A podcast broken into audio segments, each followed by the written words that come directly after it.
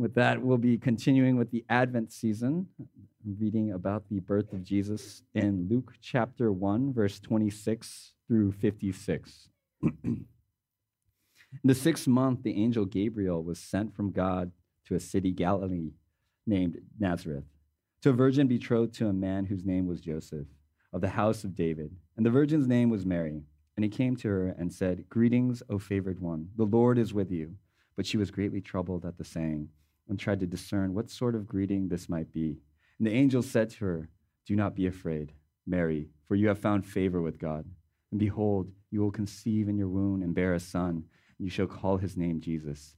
He will be great and will be called the Son of the Most High. The Lord God will give to him the throne of his father David, and he will reign over the house of Jacob forever, and his kingdom there will be no end. Mary said to the angel, how will this be, since I am a virgin? And the angel answered her, The Holy Spirit will come upon you, and the power of the Most High will overshadow you. Therefore, the child to be born will be called Holy, the Son of God. And behold, your relative Elizabeth, in her old age, has conceived a son, and this is the sixth month with her who is called barren. For nothing will be impossible with God. And Mary said, Behold, I am the servant of the Lord let it be to me according to your word. And the angel departed from her. In those days, Mary arose and went with haste into the hill country to a town in Judah. And she entered the house of Zechariah and greeted Elizabeth. And when Elizabeth heard the greeting of Mary, the baby leaped in her womb, and Elizabeth was filled with the Holy Spirit. And she exclaimed with a loud cry, Blessed are you among women, and blessed is the fruit of your womb. And why is this granted to me? That the mother of my Lord should come to me. For behold, when there was a sound of your greeting came to my ears, the baby in my womb leaped for joy. And blessed is she who believed that there would be a fulfillment of what was spoken to her from the Lord. And Mary said, My soul magnifies the Lord, and my spirit rejoices in God my Savior, for he has looked on the humble estate of his servant. For behold, from now on all generations will be called, called me blessed. For he who is mighty has done great things for me, and holy is his name. And his mercy is for those who fear him from generation to generation. He has shown strength with his arm. He has scattered the proud in the thoughts of their hearts. He has brought down the mighty from their thrones and exalted those of humble estate. He has filled the hungry with good things, and the rich he has sent away empty. He has helped his servant Israel in remembrance of his mercy as he spoke to our fathers, to Abraham, and his offspring forever. And Mary remained with her about three months and returned to her home. This is the word of the Lord.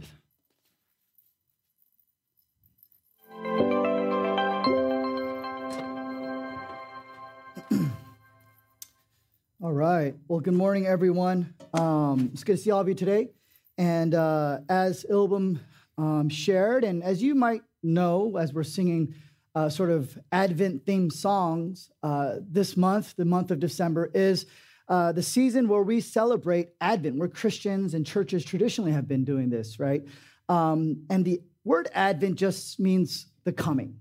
So we are taking a look at the coming, the incarnation of Jesus Christ, of God becoming man, the Son of God taking on flesh.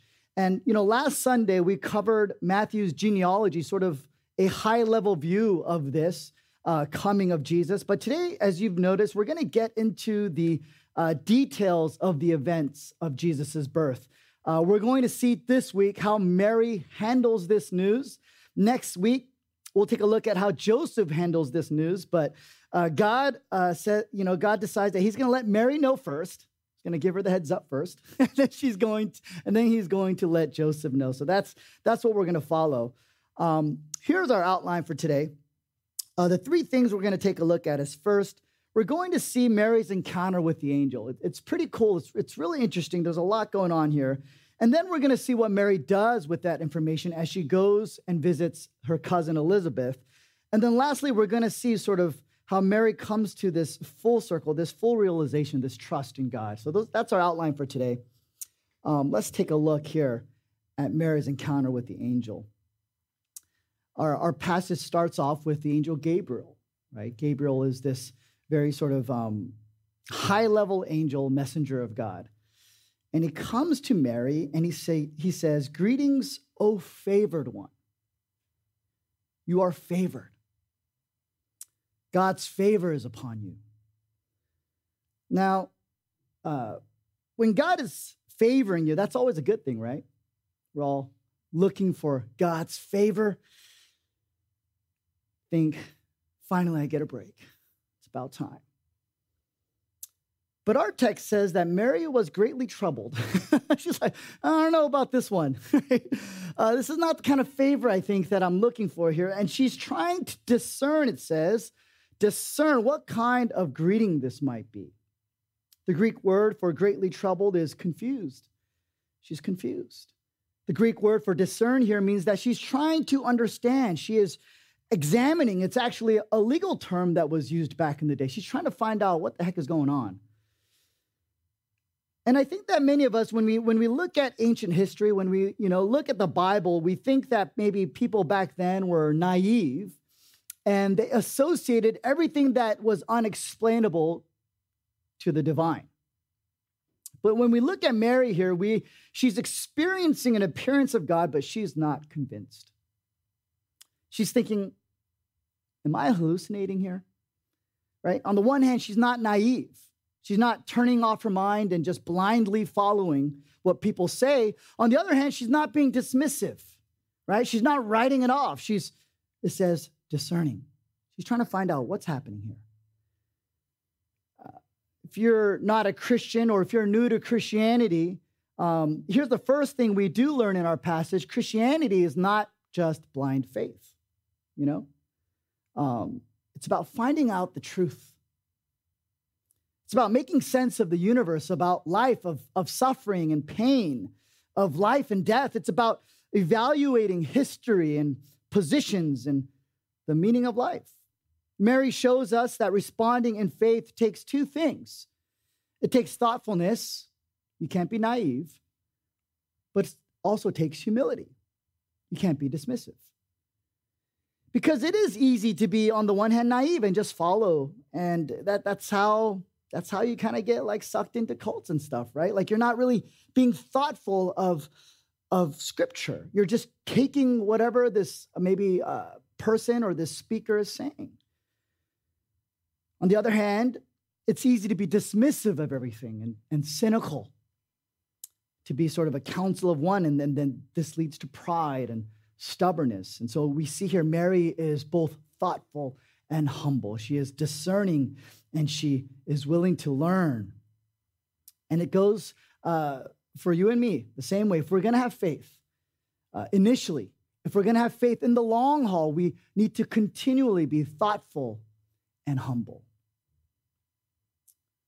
And then in verse three, the angel proceeds to say, Mary, don't be afraid, for you have found favor with God. Behold, you will conceive in your womb and bear a son, and you shall call his name Jesus right? Even that word Jesus, that name is the Greek word uh, for the Hebrew word Joshua. What does Joshua means? It means he who saves. He will be great. He'll be called the Son of the Most High, and of his kingdom there will be no end. And so, you know, Mary is she is listening here. She's not just like, yeah, okay, that's awesome. No, she's like, hold on for a sec. I'm a virgin though. how, how can this be? It's a polite way of saying that's impossible. That's not scientifically, that's not empirically, that's not physically possible? And then Gabriel, I love how Gabriel, he answers her and he's like, you know what? That's actually a good question. Mary, that's a very reasonable question. And so he says, the Holy Spirit will come upon you. The power of the Most High will overshadow you. That's how you're going to have a child. And your relative, Elizabeth, in her old age, has also conceived a son, and this is the sixth month with her, who was called barren for nothing is impossible with God. I love it. Gabriel's giving her context, you know? But think about this with me. Mary was just like you and me. And like so many of us, uh, she must have dreamt of her future life. She must have thought, I'm going to marry Joseph. He's good looking, goes to church. My parents like him. We're going to have a house like this. We're going to have children and we're going to live happily ever after. But God has a different plan for her. Like what many of us have to learn, uh, she's not in control of her life, is she? God is. No matter what happens, God is in control. I think many of us we don't we don't have a problem believing in a God that we can control. That doesn't require us to get startled, troubled like Mary. He operates within our realm of future plans and our realm of security and comfort and expectations. But that's not the God of the Bible. That's, that's a servant, right? That's an assistant.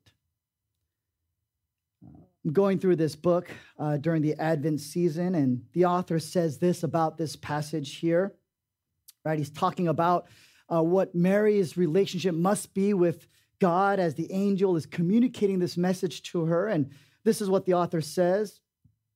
He says, If the distance between the earth and the sun 93 million miles was no more than the thickness of a sheet of paper, then the distance from the Earth to the nearest star would be a stack of paper 70 feet high. The diameter of the Milky Way would be a stack of paper over 300 miles high. If the distance, this must be a typo. So we're going to skip that one. but it says if Jesus Christ holds all this together with just a word of his power, is he the kind of person you ask into your life to be your assistant? So, what we see here is that many of us, we have this relationship with God as if he's sort of our younger brother. You know, I'm going to give you something to do. And by the time I get back from home, I want it done. now, that doesn't mean that we don't plan and, and we don't strategize and, and we don't get feedback and we don't prayerfully make wise decisions, you know? Uh, the book of Proverbs says, without counsel, plans fail, but with many advisors, they succeed. So you do have to plan, right? You do have to pray. You do have to deliberate uh, and, and intentionally think through things with people in your life and, and with God. That's very important. But Proverbs also says later, if you finish the book. Many are the plans in the mind of man, but it is the purpose of the Lord that will stand. So there is this paradox of planning and then God's ultimate plan. And if you've lived long enough to experience uh, broken plans and unmet expectations, then you can understand maybe just a little bit what Mary is experiencing here. Uh, initially, when you have a maybe big plan of yours not coming to fruition, there is this sense of distress, this sense of panic, this sense of fear and uncertainty. But we have to give Mary lots of credit here. And she doesn't ignore God and she doesn't get angry, right? It's easy to get angry. When something isn't get, going uh, right in our life, it's easy for us to get angry, maybe not at God, but other people, right? It kind of bleeds over. But Mary doesn't do that. It's beautiful. She submits. It's quite ex- extraordinary. And then she says this Behold, I am the servant, right? You're not my servant. I am your servant. Let it be to me according to your word. Cannot imagine. Because Mary knows that, that she will be an unwed mother she will have a child before she's married. And in that traditional society, her life would be difficult.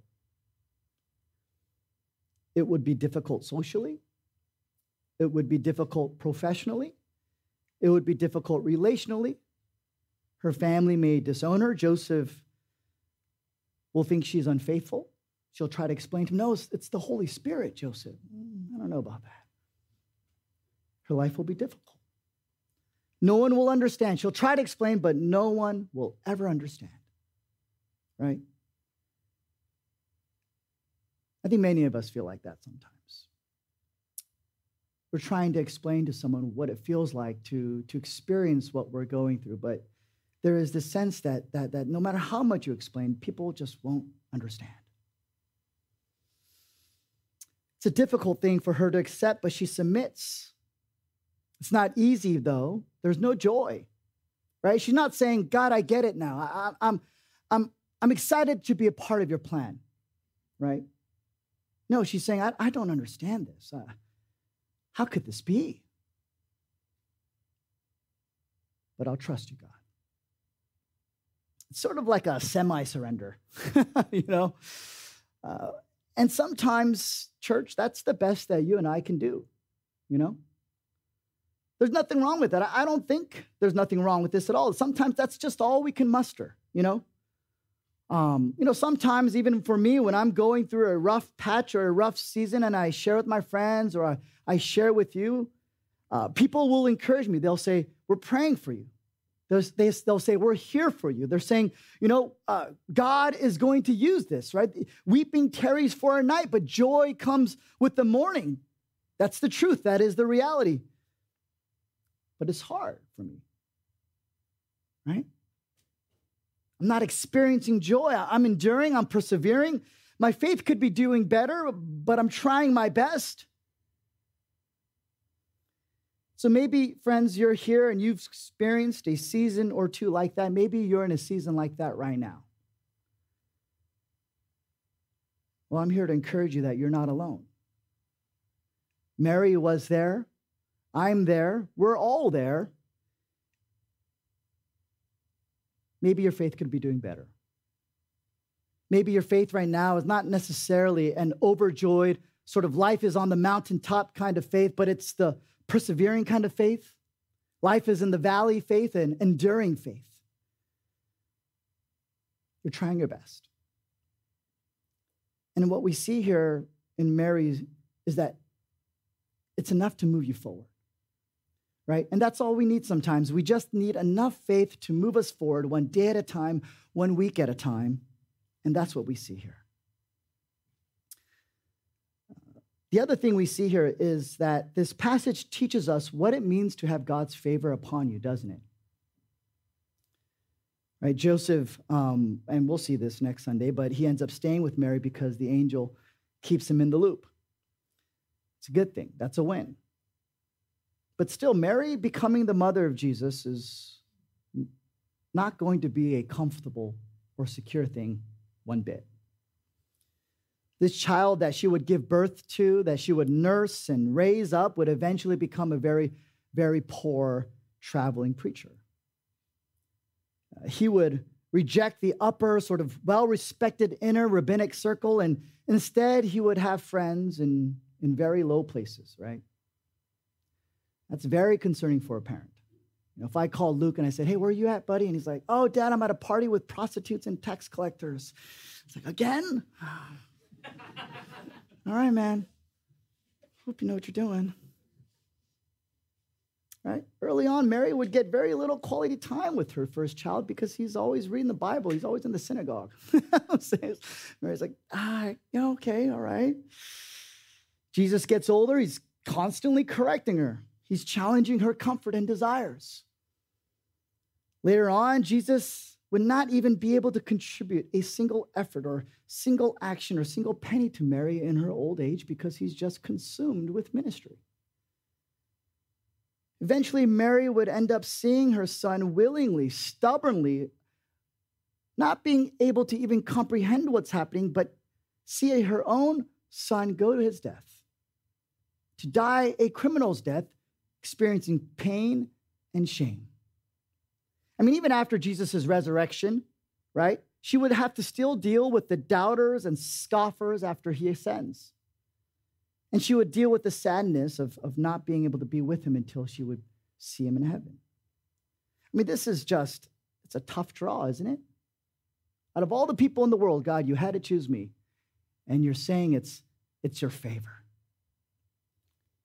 Come on. Mary might be saying, Can I get unfavored? You know? I like to actually uh, say no to this church volunteer position. I don't need to pray about it. It's okay. Mm, no, no, oh. There's that saying, right? God won't give you more than you can handle. And then it says after that phrase, well, apparently God thinks I'm a, you know, that was Mary. She's the original source, right? She copyrighted that. But still, the angel says to Mary, you are favored.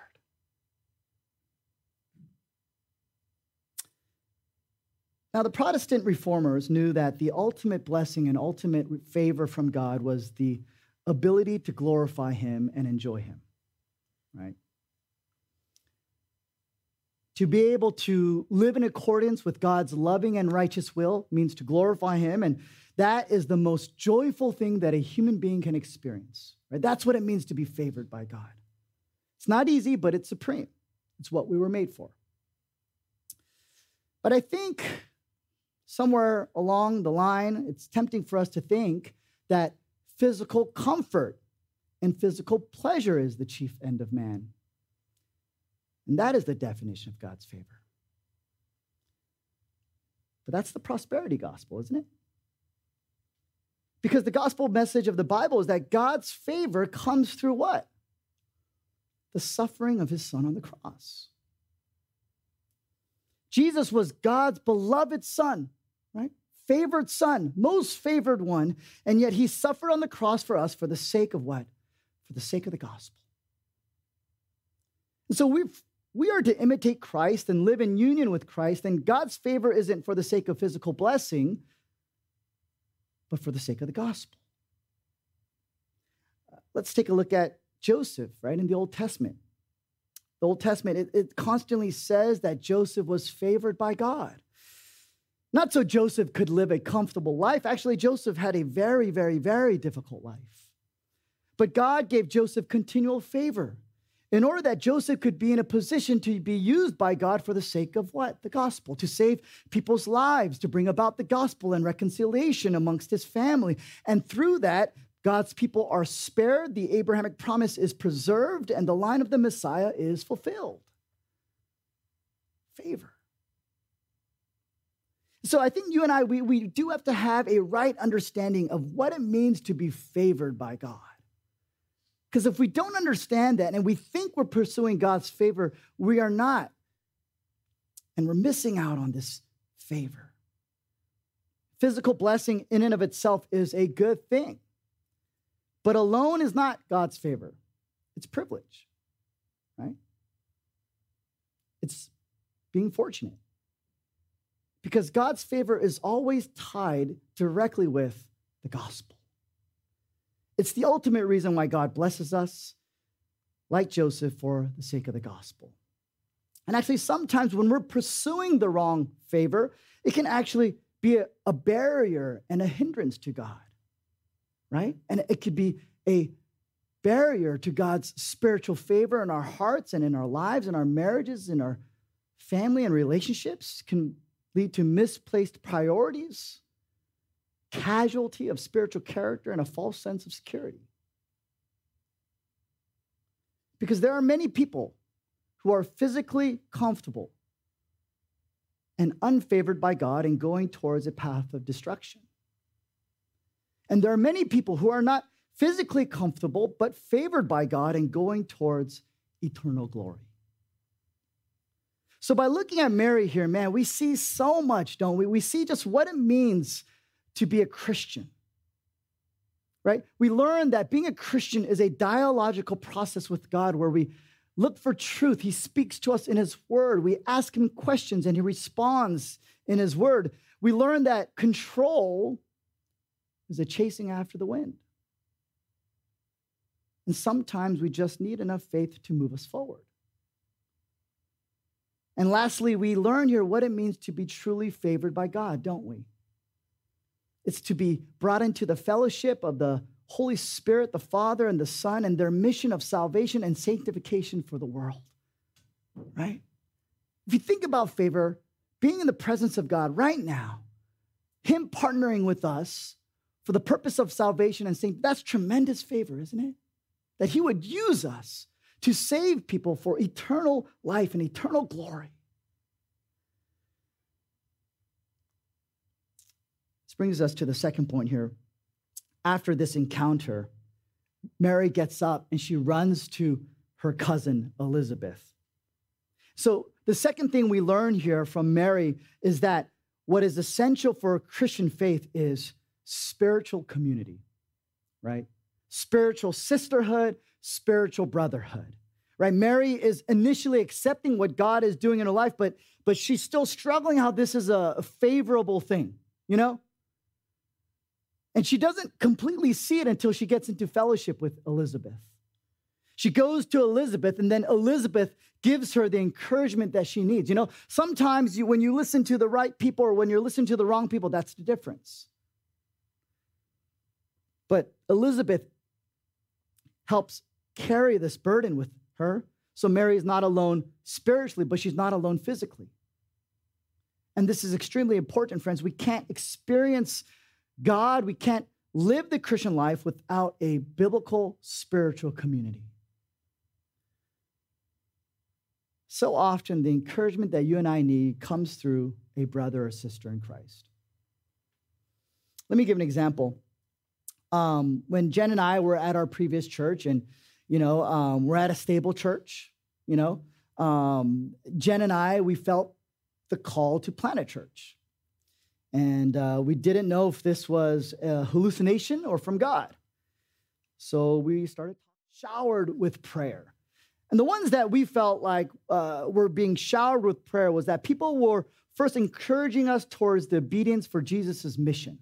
You got to be missional, right? Not comfort, but faith.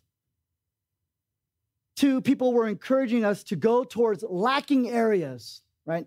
Like the Bay Area, not, not where there were places where there were maybe a lot of churches and a lot of church plants, right? Missional. And then, and then we noticed that there was two kinds of advice. One was there was there were people encouraging us from a position of fear, you know, like this is going to be really hard. You know, um, man, you know, you guys just got married. If you want to have a kid, right? Hard, sort of fear, afraid. And then there were people that were encouraging us from a position of love and faith. You see, in the Word, in the Word, the Bible says this. So hey, this is a good thing. This is, this is from God, we believe. We want to encourage you. And, and we wouldn't have come to the conclusion that God was calling us to plant a church if we did not get into that kind of spiritual community, you see? Even Mary, and she had a direct experience with God, had a talk to Elizabeth. She, she talks to Elizabeth, and Mary goes from fear. How can this be? to submission, thy will be done. And then we see here in our third point to joy. My soul magnifies the Lord. My, my spirit rejoices in God. But Mary would never have gotten to this point if she said, I just want to be alone. You know, I'm not in a good place and I don't want to talk to people. Her fears would have overcome her but she runs to Elizabeth. She knows that she needs encouragement and prayer. And so, what that means for us, friends, is that, that you and I, we were never meant to be a council of one. You know, um, we all need each other to help us see what God is calling us to do. We need to be reminded of who God is, what He's done, what He's doing, and we need to be encouraged to step out in faith, not fear. Right? Fear says, I know what's going to happen and it's going to be bad. That's what fear says. Faith says, I believe what God says is going to happen. It'll be hard, but it's going to be worth it. That's what faith says. And it's only together when, when Christians get together, and it's not just a member, but the entire body that we see Jesus completely, fully and we can trust them together. That, that's the spirit of Christmas. It's spiritual companionship, don't you see? The, the Christian faith, the, the scriptures have the real answer, the real spirit of Christmas, this gathering, this joy. It's spiritual companionship. Now, this brings us to the last thing we see here Mary's trust in God. After Mary sees Elizabeth, there's this revolution, right? She's not the same woman that she was. She's growing in her understanding of what God is calling her to do. She is maturing. Comes to this beautiful statement of faith. She says, My soul magnifies the Lord, my spirit rejoices in God. Right? Something has changed, Mary, it, it, in her very core, in the very, very depths. Because I think you and I sometimes we can we can we can go to God, we can come to church, we can listen, and we can walk away unchanged, unshaken, unmoved. But Mary here has been transformed in her very depth. And, and she's she has joy now. She's out of the valley, right? She now she's out of the sort of enduring faith, the valley faith. Weeping has tarried for the night. Now she has the joy. What she knew intellectually, now she is experiencing subjectively. What is that? That's changed her. Did Elizabeth cook her a good meal? Well, there's a lot in this statement of hers, but I want to focus on what she says in verse 49 and 50. This is what Mary says. She says, For he who is mighty has done great things for me, and holy is his name. And his mercy is for those who fear him. Now, before we dive into that, I just want to say this, right? Many of us, we love this time of year, right? I love the weather. I love the changing and falling of the leaves. I love the rain. I, I love it. It just, I mean, you know, it's it's this natural sort of seasonal sort of change that, that is in, in the world, right? Death and life. People are generally in better moods because they're looking towards the holiday break. We're with friends and family. But if you listen to some of the Christmas songs, the, the, the Christmas songs that are out there, they, they're very uh, overly romantic, overly sentimental. What do I mean by that? Well, I got these lyrics up here from this, this Christmas carol, Silver, Silver Bells, right? What does it say? It says, City sidewalks, busy sidewalks, dressed in holiday style. In the air, there's a feeling of Christmas, children laughing, people passing, meeting, smile after smile on every street corner you'll hear. Now, Jen and I did a little Christmas shopping this week, and I'm telling you, man, there was no laughing children. I did not experience any smiling drivers. I experienced a, a finger, okay? What's the problem, dude? Lots of crying kids not getting what they want. Lots of angry drivers. I mean, there's another lyric here from, you know, this song, Have Yourself a Merry Little Christmas. It says, Have yourself a merry little Christmas. Let your heart be light. From now on, your troubles will be out of sight. Have yourself a merry little Christmas. Make the Yuletide gay. From now on, your troubles will be miles away. Right? This sort of sentiment, sentimentality, this romanticism, this, what is it? Escapism, isn't it? It's escapism. It's the old school virtual reality. There's this longing for, for escape, for joy and peace, desire to forget about our troubles. But Mary's song is entirely different. It's not escapism. She says, Holy is his name. Right? Holy is his name. What does holy mean? It means that there is no evil or sin in God, right? So Mary is, is not escaping from sin. It means that God is pure love and pure righteousness. There is no hate, there is no wrongness in him. Being holy means that also he is opposed to sin he gets angry over sin. He is a consuming fire. He never gets used to it. One of the problems is that uh, for you and me is that we don't just sin, we get used to sin, right? We get comfortable with sin. Uh, everyone does it though. We excuse our sin, we get used to it. But for God to be holy means that he will never get used to sin.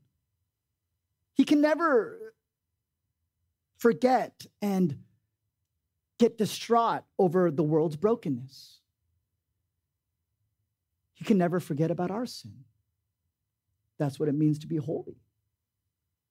God's not an escapist, He's holy. So God doesn't just write sentimental songs, He pursues justice. He's going to do something about it. He has to. It's in his character, it's in his nature.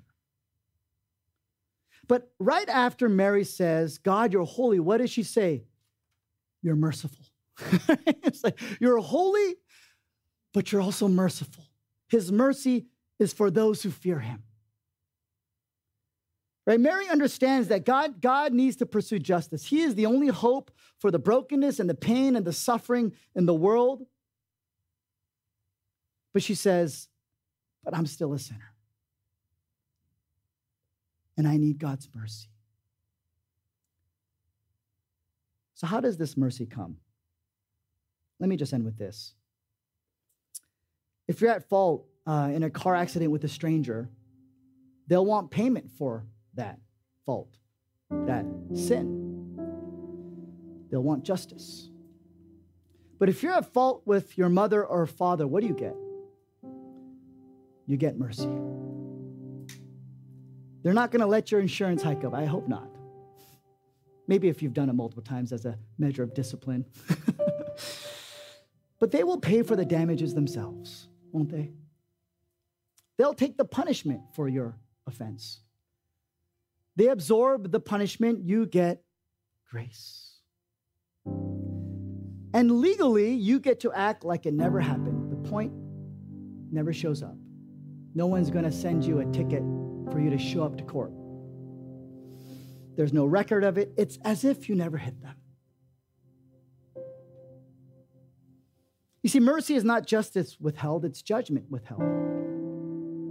And in our relationship with God, we incur an infinite amount of sinful crashes upon Him. But as a Heavenly Father, He gives us mercy, doesn't He? Not judgment, but only because on the cross, Jesus took the judgment. We get mercy, Jesus gets death. We get life, Jesus gets punishment. He gets condemnation, we get forgiveness. So when God looks at you, friends, you have to know this your slate is clean. So you don't have to love God and follow God and serve God as if you need to rectify your past. No, you get to love God and serve God and worship God out of the gratitude that your slate has been wiped clean. It's a different kind of obedience, isn't that? Fear, love. Jeremiah says, I will forgive their iniquity and I will remember their sin no more.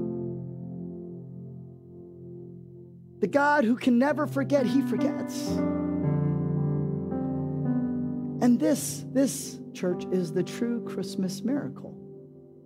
Right? Every, every, everyone's looking for Christmas miracles. No, this is the Christmas miracle. It's the ultimate gift. Everyone is looking for gifts. This is the ultimate gift. Everyone is singing carols. No, this Mary's song is the ultimate carol. There's Christmas lights, right? In the darkness. No, this is the ultimate Christmas light. The ultimate banquet, the ultimate celebration. It's not escapism, it is, it is Jesus Christ and his love for sinners, his forgiveness for sinners, his hope for sinners. And he's committed to this now and forever. And friends, if you get this, when you get this, like Mary, you will be spiritually transformed from trouble to mere obedience to joy. It's a spiritual overhaul that happens over and over again in our lives and in our hearts. And risen, I pray, like Mary, that this would captivate us, this Christmas, original Christmas message, that it would grip us, that it would shake us, that it would be the heartbeat and the rub of our spiritual community uh, the gospel. And that we would get to experience not the escapist, not the false stories of Christmas, but the true story of Christmas. Let's pray. Heavenly Father, we come before you. And uh, it's a great season, it is. But, but the great season without the ultimate greatness of the season is, is fleeting. And it's still not enough. Because there are those of us here during this season that are still dealing with brokenness, that are still dealing with pain, that are still dealing with trouble. And we just want it to go away, myself included. But when we look at Mary, we are challenged with what it means to be favored by you. It's not just physical comfort, it's this spiritual redemption that you are doing in our hearts. this spiritual sanctification, this relationship with you, so much so that the Apostle Paul says to live is Christ and to die is better. What? To die is gain, to die is favor because he is reunited with you. But sometimes we, we, we just want to stay here and we want to hold on to the things that we're not meant to be held on to. So, Father, would you teach us? Would you comfort us in our pain? Would you bring about a spiritual community to encourage the encouragement that we all need? The faith that we need just to move forward, the enduring kind of faith. We, we all know what it means to have the on top of the mountain kind of faith, but we need to learn what it means to have the persevering kind of faith. The faith that endures for the sake of not physical comfort, but for the sake of the gospel. So, Father, during this time, this, this Christmas season, would you help us not to escape, but will you help us to lean in with faith and love in what you are desiring to do in our hearts? And, and, and with every single one of us, it's always different. But you are the wonderful counselor, the perfect comforter, and you alone, through community, give us exactly what we need. And so we, we thank you for this message. We thank you for this hope. We thank you for this joy. And it is in Jesus' name we pray. Amen.